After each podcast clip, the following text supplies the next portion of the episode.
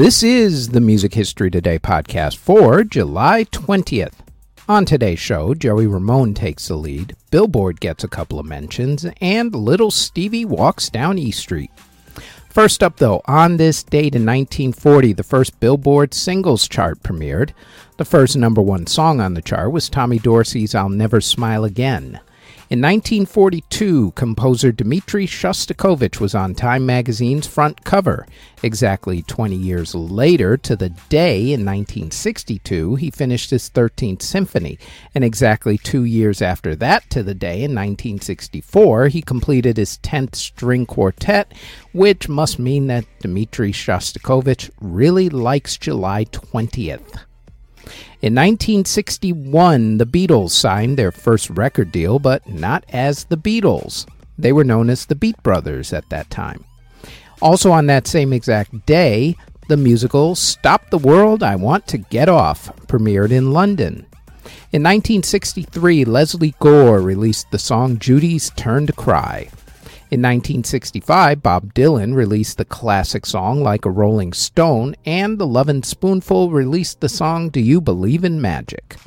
In 1967, the Jimi Hendrix Experience recorded their song Midnight Lamp at the Mayfair Recording Studios in New York City with Elvis Presley's and Aretha Franklin's backup singers, the Sweet Inspirations. In 1968, a heavy metal song hit the Billboard singles chart for the first time. It was In-A-Gadda-Da-Vida by Iron Butterfly. In 1968, same day, actress Jane Asher broke up with Paul McCartney on live television after having caught McCartney in bed with film script writer Francie Schwartz. In 1974, Joey Ramone became the Ramones' lead singer. In 1975, Stephen Van Zandt joined the E Street Band.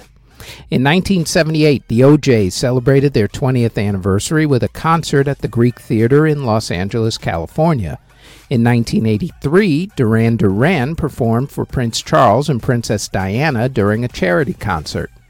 In 1984, the movie Never Ending Story with the theme song from Limahl of Kajagoogoo premiered in theaters. Also on that same day, the Miss America pageant board asked Vanessa Williams to resign from being Miss America after nude modeling photos of her were published by Penthouse magazine. In 1986, the movie Sid and Nancy premiered. The part of Sid Vicious was played by Gary Oldman. Also on that same day, every current and former member of the group Santana performed together to celebrate the group's 20th anniversary. In 2002, singer Marc Cohn married journalist Elizabeth Vargas. In 2010, Bruno Mars released the song Just the Way You Are. In 2012, musician Peter Loughran divorced actress Lena Headey. In 2015, country singers Miranda Lambert and Blake Shelton divorced. Also on that same day, the DJ duo 99 Goon Squad was formed. And in 2018, Jaden Bartels released the song Can't Help Me Now. In award ceremonies that were held on July 20th in 1965, Frank Sinatra had his handprints immortalized in front of Hollywood's Grauman's Chinese Theater. Artists who were born on July 20th include rapper Pop Smoke, Chris Cornell of Soundgarden, Carlos Santana, singer Kim Carnes, Brent Wilson of Panic at the Disco, twin DJs Julian Jara and Giovanni Jara of the aforementioned 99 Goon Squad, who formed up on their birthdays, singer Zaza Marie, singer Vitamin C, singer Elliott Yamin, Andrew Stockdale of Wolfmother, Stone Gossard of Pearl Jam, Mick McNeil of Simple Minds, Paul Cook of the Sex Pistols, John Allman of the John Allman Music Machine, singer Marcia Hines, Tony Thorpe of the Rubettes, country singer T.G. Sheppard, John Lodge of the Moody Blues, singer Buddy Knox, singer Sleepy LaBeef, J.J. French of Twisted Sister, Dave Evans of ACDC, jazz trumpet player William Dillard, singer actress Sally Ann Howes, Merlina DeFranco of the DeFranco family, Radney Foster of Foster and Lloyd, rapper Kool G Rap, and Billy Guy of the Coasters. Artists who unfortunately passed away on July 20th include composer Francesco Conti, who passed away in 1732 at the age of 51. The composer of the Beggar's Opera, John C. Pepusch, passed away in 1752 at around the age of 85. The date of his birth is in flux, so it could be 83, 84, or 85. They're not sure. Composer Christoph Nichelmann passed away in 1762 at the age of 44. Composer Joseph Dennis Doche passed away in 1825 at the age of 58. Harpsichordist Antoine Paumier passed away in 1868 at the age of 75. On that same day, composer Johann Kittel passed away at the age of 62. Composer Yuri Arnold passed away in 1898 at the age of 86. Composer Federico Chueca passed away in 1908 at the age of 62. Composer Arthur Whiting passed away in 1936 at the age of 75.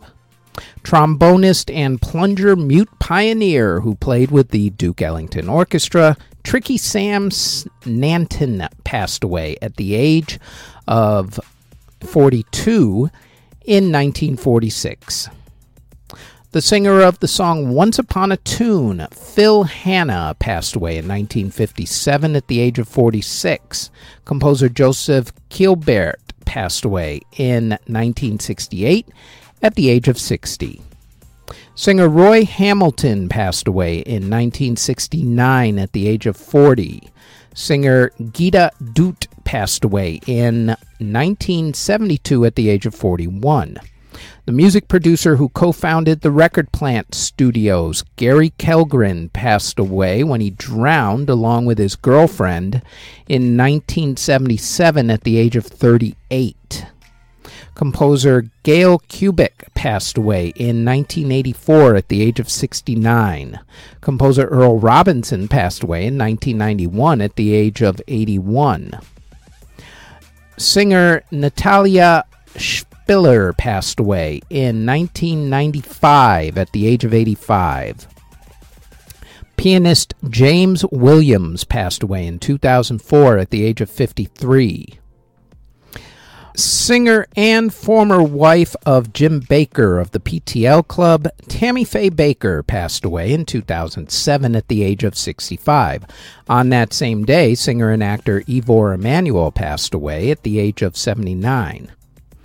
Guitarist Artie Traum passed away in 2008 at the age of 65. In 2009, singer Rhea Briefries passed away at the age of 52. Country singer songwriter Wayne Carson passed away in 2016 at the age of 73.